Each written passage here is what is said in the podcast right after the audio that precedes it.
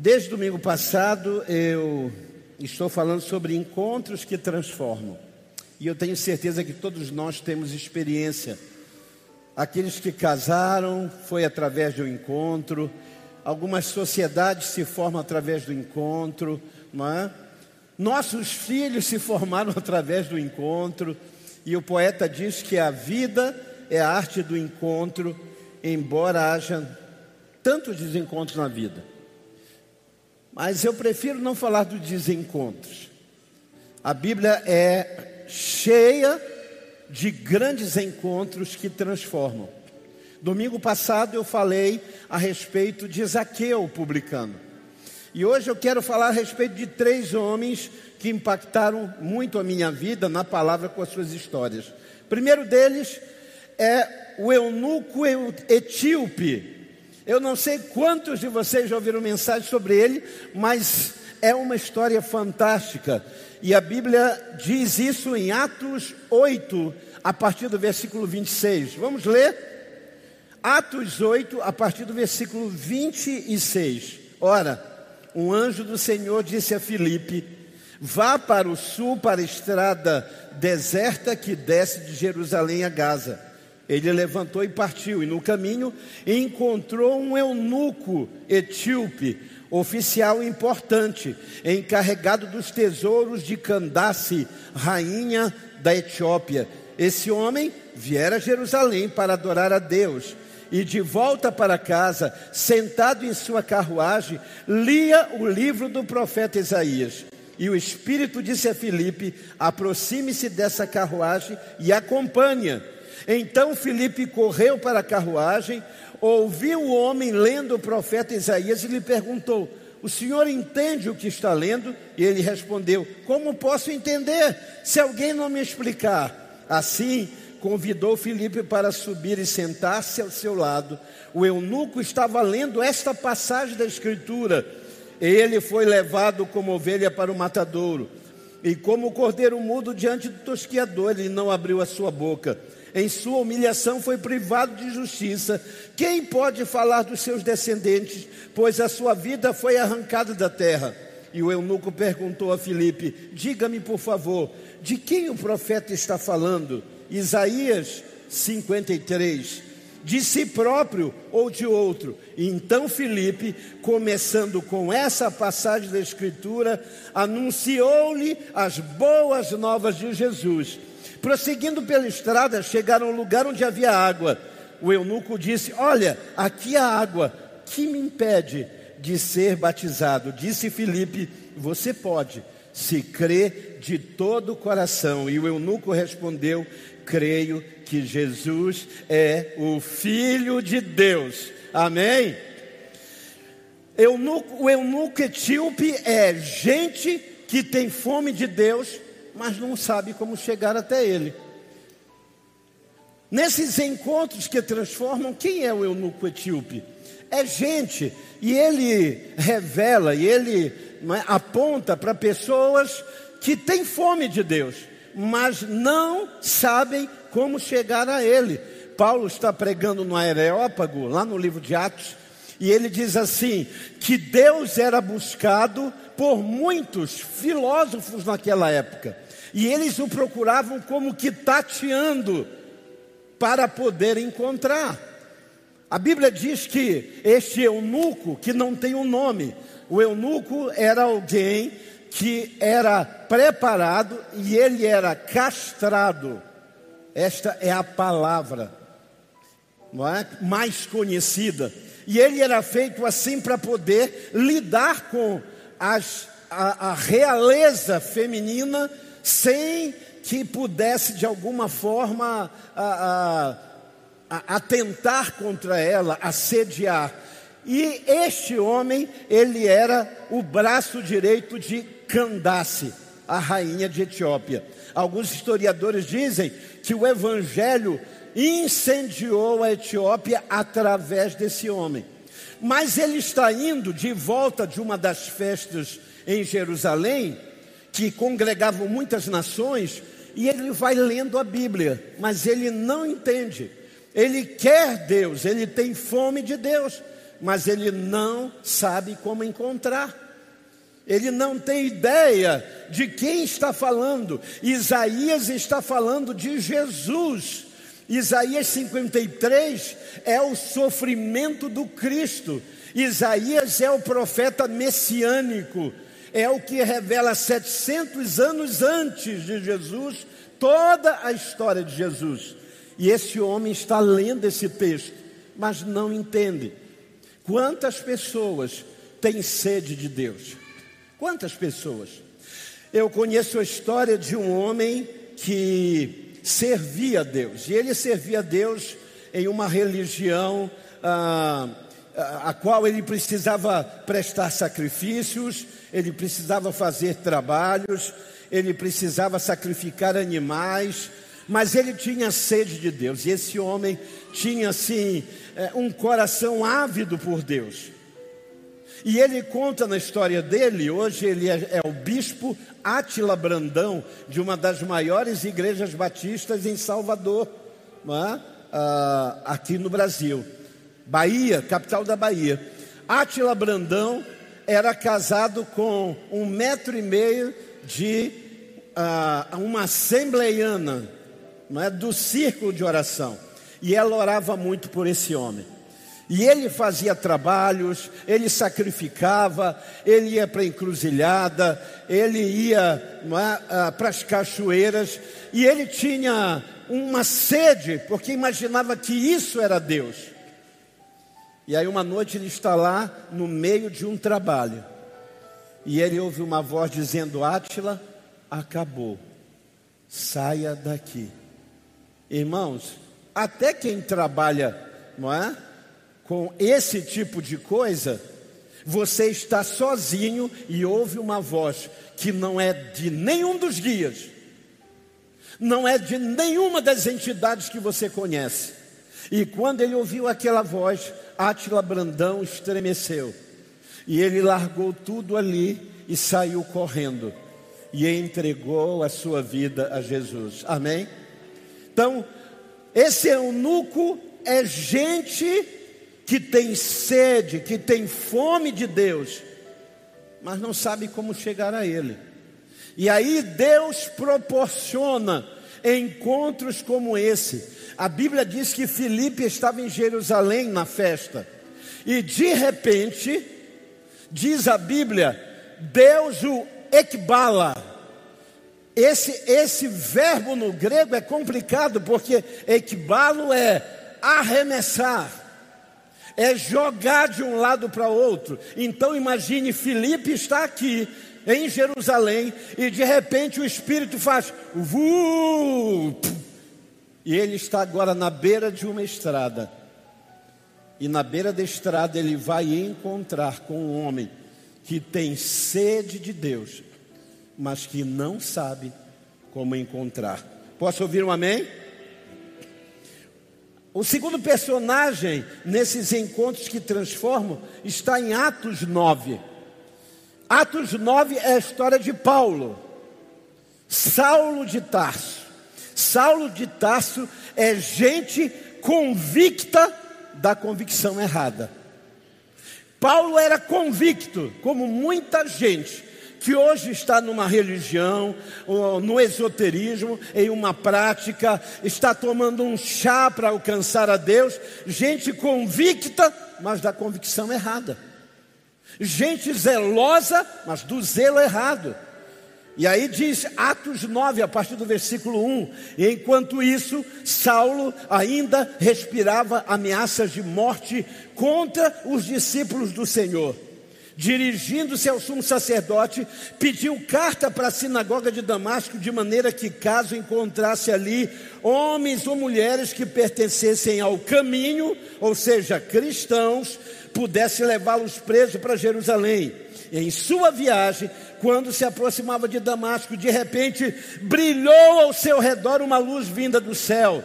Alguns pregadores dizem que Saulo caiu do cavalo, mas eu não sei onde eles acharam o cavalo na história. Na verdade, uma luz brilhou no seu caminho e ele caiu estarrecido por terra e ouviu uma voz que lhe dizia: Saulo, Saulo, por que você me persegue? E Saulo perguntou: Quem és tu, Senhor? Ele respondeu: Eu sou Jesus, a quem você persegue. Levante-se, entre na cidade, e alguém lhe dirá o que você deve fazer. Amém? Saulo de Tarso, criado aos pés de Gamaliel, um homem extremamente preparado. Hoje pela manhã eu estava falando sobre orar. O mesmo Paulo em Timóteo, capítulo 1, capítulo 2, versículo 1, ele diz assim: "Quero que vocês orem antes de tudo por todos os homens. Orem por todos." Por quê? Porque isso é agradável a Deus, que quer que todos os homens se salvem. O que acontece nesse texto? A Bíblia diz que Ananias está orando. Ele, ele, está numa rua chamada Rua Direita na sua casa e ele ora: Deus, o teu povo está sofrendo. Tem um tal de Saulo de Tarso que está prendendo e entregando para serem mortos os cristãos. Deus, em nome de Jesus, ele está orando e de repente bate na porta da casa dele. Ananias, trouxemos uma pessoa que está cega ele teve um clarão e um encontro sobrenatural numa estrada. Ele caiu no chão cego. E Deus mandou que o trouxesse aqui para orar. Ananias, como aquelas casas de profeta que recebe bem claro, entre, entre, como é que ele chama? Saulo de Tarso, não! Saulo não! Por isso, talvez Paulo vai escrever a Timóteo dizendo: ore por todos. Diga assim: ore por todos. Ore por todos. Hoje pela manhã eu estava dizendo direita, ora pela esquerda, esquerda, ora pela direita.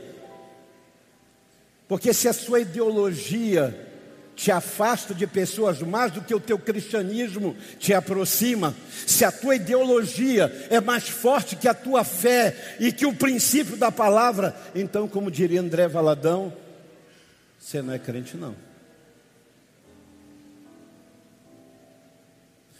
E agora Paulo é recebido por Ananias e Ananias vai orar por ele. Orar pelo inimigo, orar por quem está perseguindo a igreja, orar por quem segurou a roupa, para que Estevão fosse morto a pedradas, irmãos. Que crueldade uma pessoa ser morto a pedradas, ser apedrejado até que não haja mais vida. Mas Saulo é um desses convictos de convicção errada. Eu conheço tantas pessoas assim, ateu convicto. Ateu convicto. Há muitos anos atrás eu li na revista Seleções a história de um tenente-coronel da Força Aérea Americana. Ele era ateu convicto. Até que o seu avião caiu e ele e outros seis cristãos ficaram ah, no meio do Pacífico dentro de um bote de borracha. Treze dias, tomando de uma água que não se toma. E aí, os cristãos diziam assim: Deus tenha misericórdia, e caía chuva do céu, e eles bebiam. E ele não cria, e ele não cria, e ele não cria.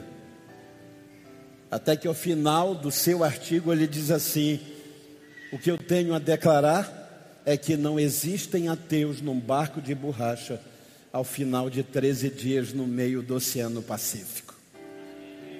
Impossível.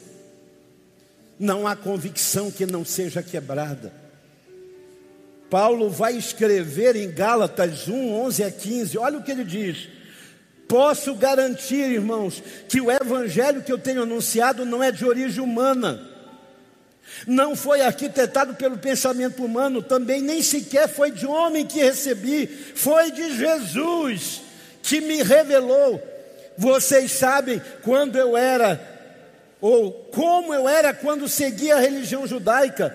Eu perseguia sem misericórdia a igreja do Cristo, procurava destruí-la. Na prática da religião judaica, ultrapassava muitos da minha idade, meus compatriotas, e era zeloso no respeito pelas tradições dos meus pais, mas a vontade de Deus era outra. Talvez você seja convicto, mas a vontade de Deus é outra. Talvez você esteja caminhando numa direção, mas ouça Paulo, a vontade de Deus é outra. Eu creio em algo, mas a vontade de Deus é outra. E mesmo antes de eu nascer, Deus já tinha me escolhido, designado, com uma bondade que eu não merecia. Paulo é desses homens que, do alto da sua convicção errada, ele tem um encontro com Cristo. E é interessante, e essa é uma experiência que eu tenho há 37, esse ano 38 anos de ministério. Quanto mais convicto da convicção errada você é, mais convicto da convicção certa você será. Amém? Por isso que eu amo gente. Eu lembro que quando eu cheguei no Rio de Janeiro, saindo da primeira igreja Batista de Macapá, na década de 90, eu fui começar um trabalho missionário em Cosmorama, Nova Iguaçu. Era uma igreja batista que estava começando. E ali a maioria das pessoas eram irmãs de idade cujos maridos odiavam a igreja. Odiavam a igreja. E aí um dia uma delas disse assim: Pastor, meu marido me tem proibido de ir à igreja, eu queria que o senhor orasse e eu queria que o senhor fosse com as irmãs ah, na minha casa e fosse lá abençoar a minha casa e orar por ele, mesmo que ele não esteja, mas tem que ser no dia que ele não está, porque se ele não estiver lá, se ele estiver lá e o senhor chegar, é capaz de ele lhe matar. E aí eu fui com algumas diaconisas da igreja, estamos orando, irmãos, lá, tranquilos, céu aberto quando o portão faz. E a gente olha pela janela, é ele. A irmã começou a passar mal. Meu Deus, irmãos vão embora. Irmão, irmão, vai embora, vai embora. E aí ele derrubou as panelas pela cozinha, furioso, e saiu pelo, pelo mesmo lado. Mas deixe estar que eu sabia que ele era comerciante. E comércio nunca foi fácil para ninguém, irmãos. Nunca. E a nossa igreja era muito próxima, não é, do mini box dele. E aí ele passa pelo portão, batendo o portão, e o Espírito diz: vá atrás dele. Mandou, Felipe, porque não manda em mim? E aí eu saí pelo portão atrás dele. E ele na frente e eu atrás. E eu estendi a mão. Prazer, tudo bem? Como vai o senhor? E ele a cara amarrada, andando na frente, e eu com a mão estendida, pagando o mico. Eu digo, obrigado, Jesus. E aí uma hora eu disse a palavra-chave, eu disse, eu soube que o senhor tem um comércio, a igreja precisa do senhor. Aí ele parou, e eu com a mão estendida, e aí ele voltou, apertou a minha mão. Quando ele apertou, eu disse, pronto, perdeu o playboy. A partir dali, nós começamos a comprar no mini box e eu fazia questão de ir lá de testemunhar, de conversar com Ele. E hoje, para a glória e honra do nome de Jesus, Ele serve ao Senhor. Amém, queridos? Glória a Deus. Sabe, é esse tipo de gente que é convicta da convicção errada. Mas eu aprendi uma coisa com o pai de um grande pregador que já está agora chamado David Wilkerson. David Wilkerson começou o primeiro Challenger, o primeiro desafio, que agora quem cuida de um deles é o Tonzinho, está por aí, junto com a mamãe Nara, não é Tonzinho? Desafio jovem, que cuida de pessoas, não é? Ah, com dificuldades com substâncias químicas, entorpecentes. E o David Wilkerson queria arrancar os jovens das drogas. O pai dele, um pastor muito idoso, experiente, disse assim: Filho, se um cãozinho magro, sabe aqueles que as costelas ficam aparecendo? Se esse cãozinho for passando e você quiser tirar da boca dele o osso seco, o que, que você acha que ele faz? Você acha, irmão? Agora eu pergunto a você: que um cãozinho, mas faminto, com as costelinhas aparecendo, com osso seco na boca, se você for tirar, porque não serve para nada, você acha que ele vai aceitar? Não. Ele vai rosnar, vai pular, vai morder. E aí o pai de David Wilkes disse assim: agora pegue uma bisteca suculenta e balance. O cão larga o osso e vem atrás da bisteca. E aí eu comecei a pensar nisso. Sabe o que é capaz de mudar pessoas convictas da convicção errada? É uma bisteca suculenta. Amém? É você mostrar para ela uma convicção que é incomparável.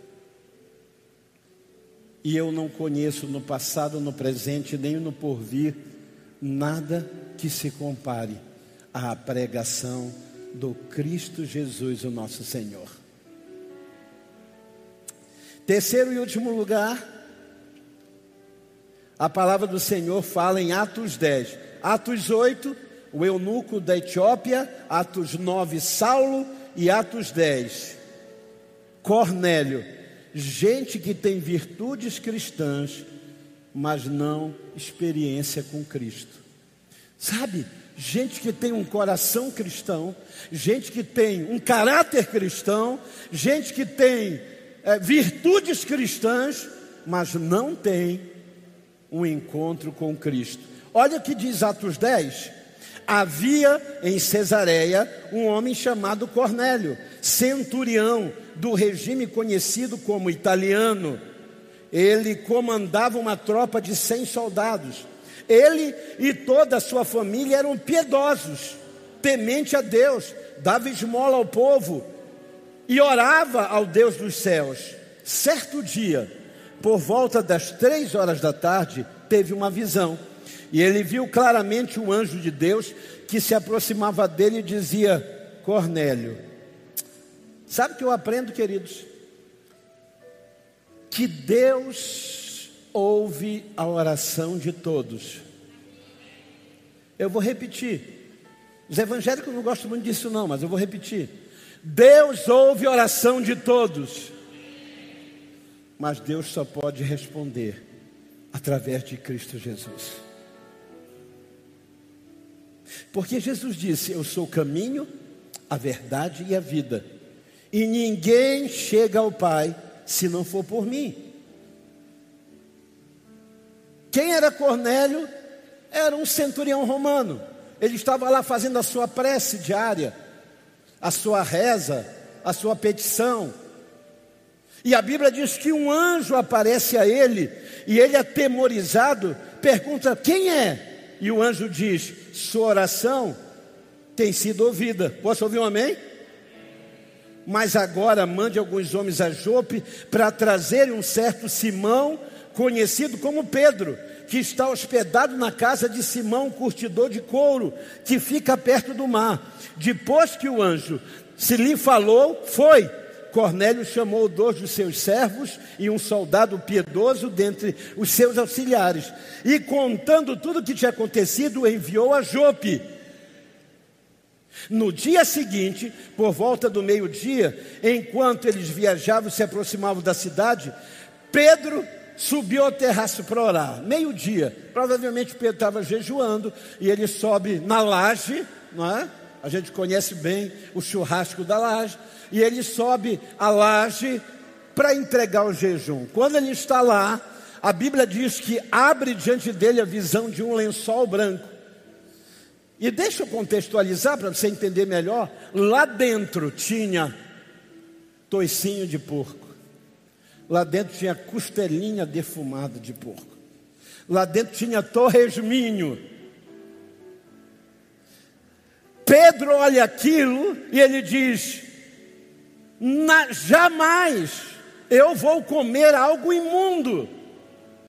Porque dentro da tradição judaica, a aqueles elementos faziam parte de animais que o judeu não podia comer. E a Bíblia diz que por três vezes, escute, olhe para cá.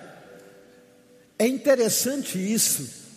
E às vezes me preocupa porque Deus tem que falar três vezes com o apóstolo para ele ouvir, e uma vez só com o centurião. Quantos estão entendendo? Digam amém. O centurião romano ouviu uma vez e obedeceu. Deus tem que falar três vezes com o pastor. Porque o pastor questionou três vezes: eu não vou comer, eu não vou comer e eu não vou comer. Aí Deus diz: Quem você pensa que você é, Pedro? Quem você acha que é para dizer que não é santo o que eu santifiquei? E aí ele volta, e quando ele volta da visão, os funcionários de Cornélio estão batendo na porta. Quando Pedro desce e os atende, eles dizem: Aconteceu isso, isso. Olha, o anjo desceu do céu e disse que Deus ouve centurião romano. Eu acho que você não entendeu, vou repetir. Deus ouve os PMs. Deus ouve os federais. Deus ouve a guarda municipal. Deus ouve soldado. Deus ouve o povo da banda. e aí eles disseram: Mas Deus disse: Traz a Pedro, e ele vai dizer o que você precisa. A Bíblia diz que no dia seguinte, Pedro vai à casa de Cornélio.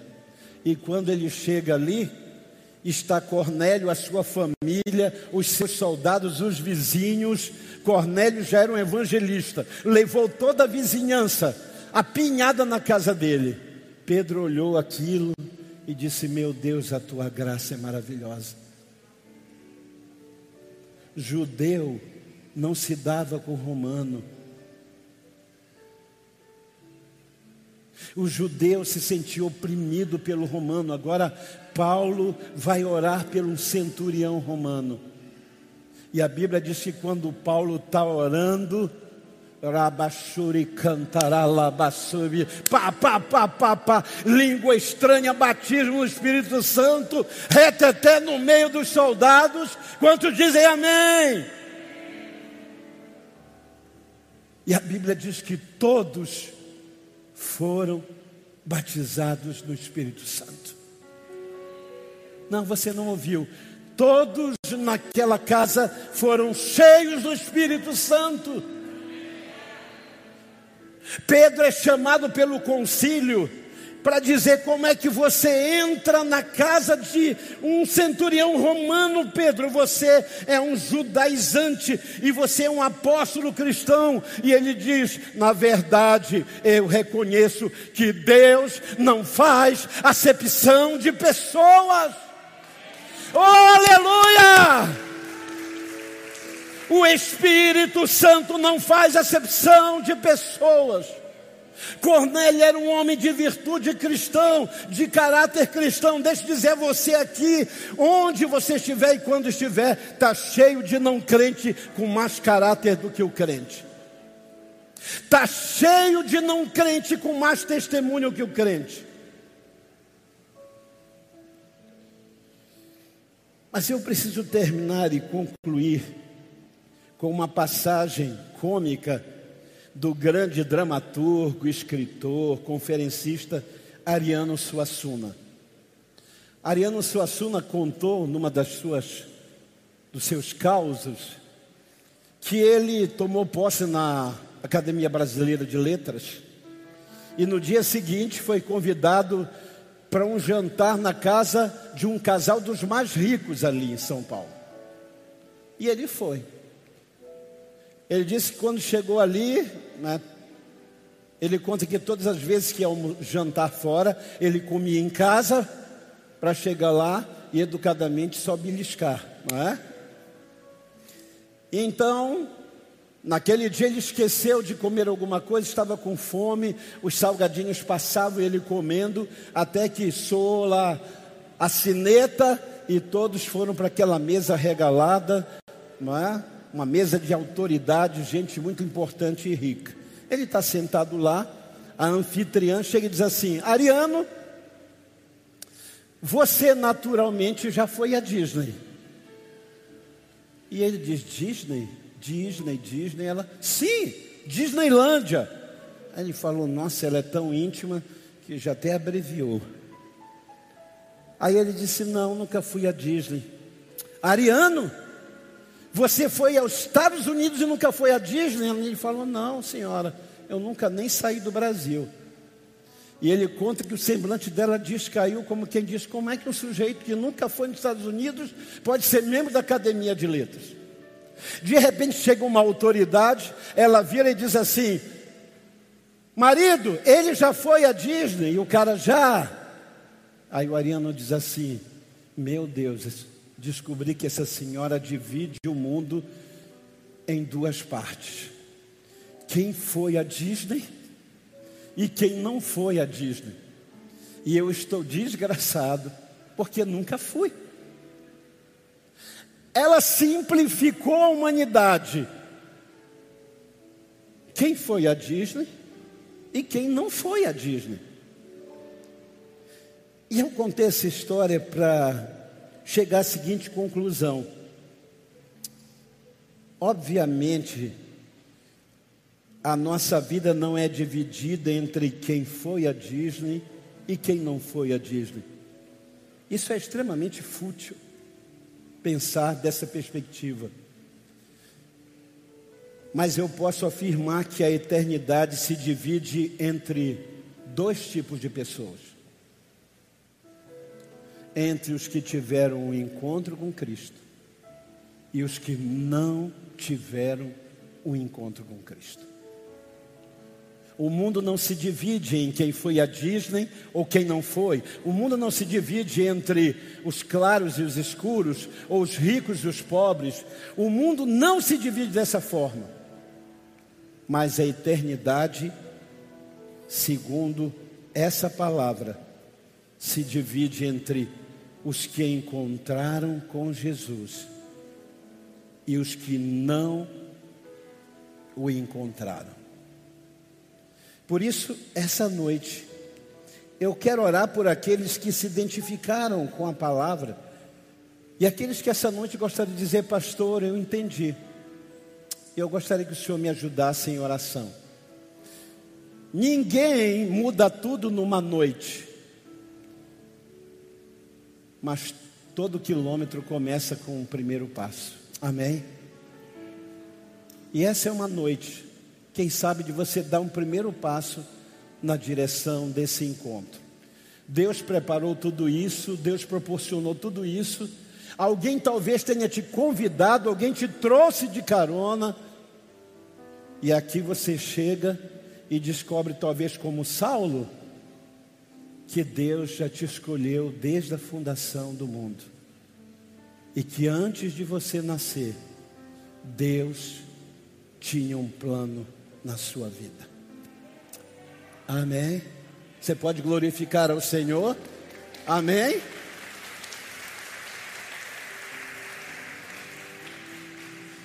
Então, essa noite eu vou dar um minutinho para você conversar consigo mesmo. Eu converso muito comigo. Eu às vezes me dou broncas homéricas. Eu às vezes me sacudo. Davi olhava para si e dizia: Por que você está assim, minha alma? Davi dava uma bronca dentro dele mesmo. Então eu vou dar você um tempo enquanto nosso ministério toca os céus, que os céus toquem a sua vida. Curve a sua cabeça, ore ao Senhor, fale com Deus.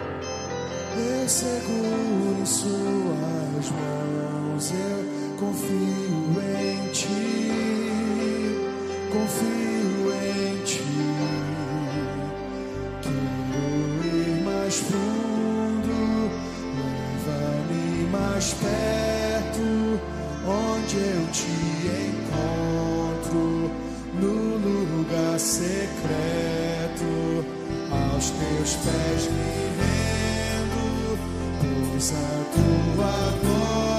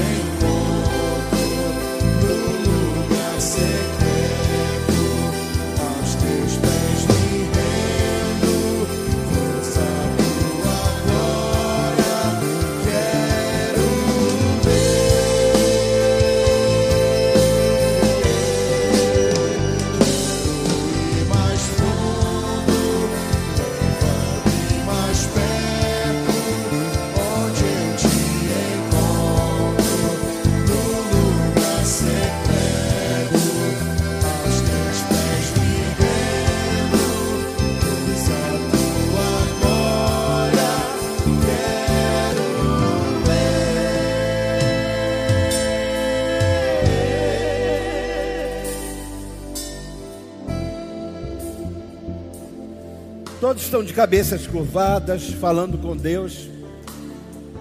Eu não poderia deixar de ser facilitador desse encontro seu com a eternidade. Porque aqui não está em, em risco os teus próximos anos apenas, mas a tua eternidade. E eu quero perguntar se alguém entre nós que entendeu a palavra e gostaria de dizer, pastor, ore por mim. Eu entendi, é isso aí. Essa noite eu entendo que Deus proporcionou esse meu encontro com a palavra. E eu não posso fazer outra coisa senão dizer: Eis-me aqui. Onde você estiver, neste lugar ou em casa, eu vou pedir que aí onde você está, você apenas levante e baixe uma das suas mãos. Eu quero orar por você. Onde você estiver, Deus abençoe. Pode baixar a sua mão. Deus abençoe. Deus te abençoe. Onde você estiver, Deus abençoe a senhora. Deus abençoe essa senhora. Deus abençoe lá atrás. Quem mais gostaria de fazer isso? Deus te abençoe. Deus abençoe. Deus te abençoe em nome de Jesus. E agora eu vou pedir em um minuto. E você seja livre em nome de Jesus. Mas como não sabemos o dia de amanhã, eu gostaria de ter o privilégio de que essa noite não fosse só o seu encontro com Deus, mas poder lembrar de você, poder dizer: eu orei com ele ou com ela no dia do seu encontro. Se você sentir liberdade no Senhor e o Espírito te trouxer até o altar, você que levantou a mão, enquanto o ministério canta, levante-se saia do seu lugar, venha bem depressa e me permita orar por você. Você que levantou a sua mão, reviver, aplauda o Senhor, amém. Pode vir, saia do seu lugar, pode vir. tua majestade é real, tua voz ecoa em meu ser. Tudo que eu mais quero é te ver, me mova tua glória e poder. Tua majestade é real, tua voz ecoa em meu ser.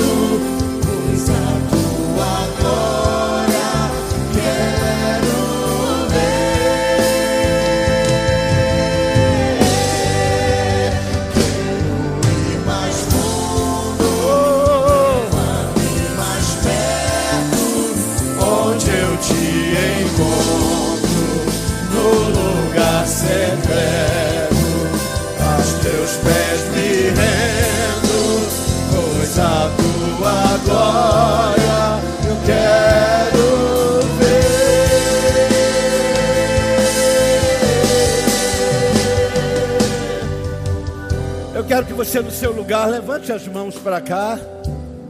Que coisa mais linda, gente. Não há nada que Deus ame mais.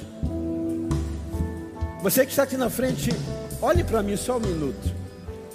A Bíblia diz que Deus, que o Senhor Jesus é o pastor, que ele se alegra mais no céu quando alguém entende, quando alguém se chega a ele, quando alguém se encontra com ele, do que por toda a congregação reunida. E olha que a gente cantou seis horas, e olha que a gente orou, a gente ofertou, mas a Bíblia diz que há mais alegria no céu quando um de vocês se encontra com Ele. Amém? Quando um de vocês se encontra com Ele. Nós crescemos juntos, né? Amigos da rua, ali brincando na Machado de Assis. E que bom que os seus e os meus cabelos estão ficando claros, mas com a expectativa da eternidade. Nós vamos viver a eternidade. E lá na Machado de Assis, lá na eternidade, a gente vai viver eternamente junto, minha amiga. Amém? Levante as mãos para cá. Você que está aqui na frente, diga: Senhor Jesus, eu ouvi a tua voz, eu entendi a tua palavra, e agora eu te peço, perdoa os meus pecados, sara a minha alma, escreve o meu nome no livro da vida. Essa noite eu me encontro contigo. E todos que encontraram contigo foram transformados. E eu recebo, diga, eu recebo esse poder que transforma a nossa vida, transforma a saúde, transforma o humor, transforma o trabalho, transforma a nossa produção, transforma a vida aqui e transforma a vida eterna. Diga, eu recebo a vida eterna. Jesus me dá e ninguém pode arrancá-la de mim. Em nome de Jesus, diga amém. Dê um aplauso ao Senhor.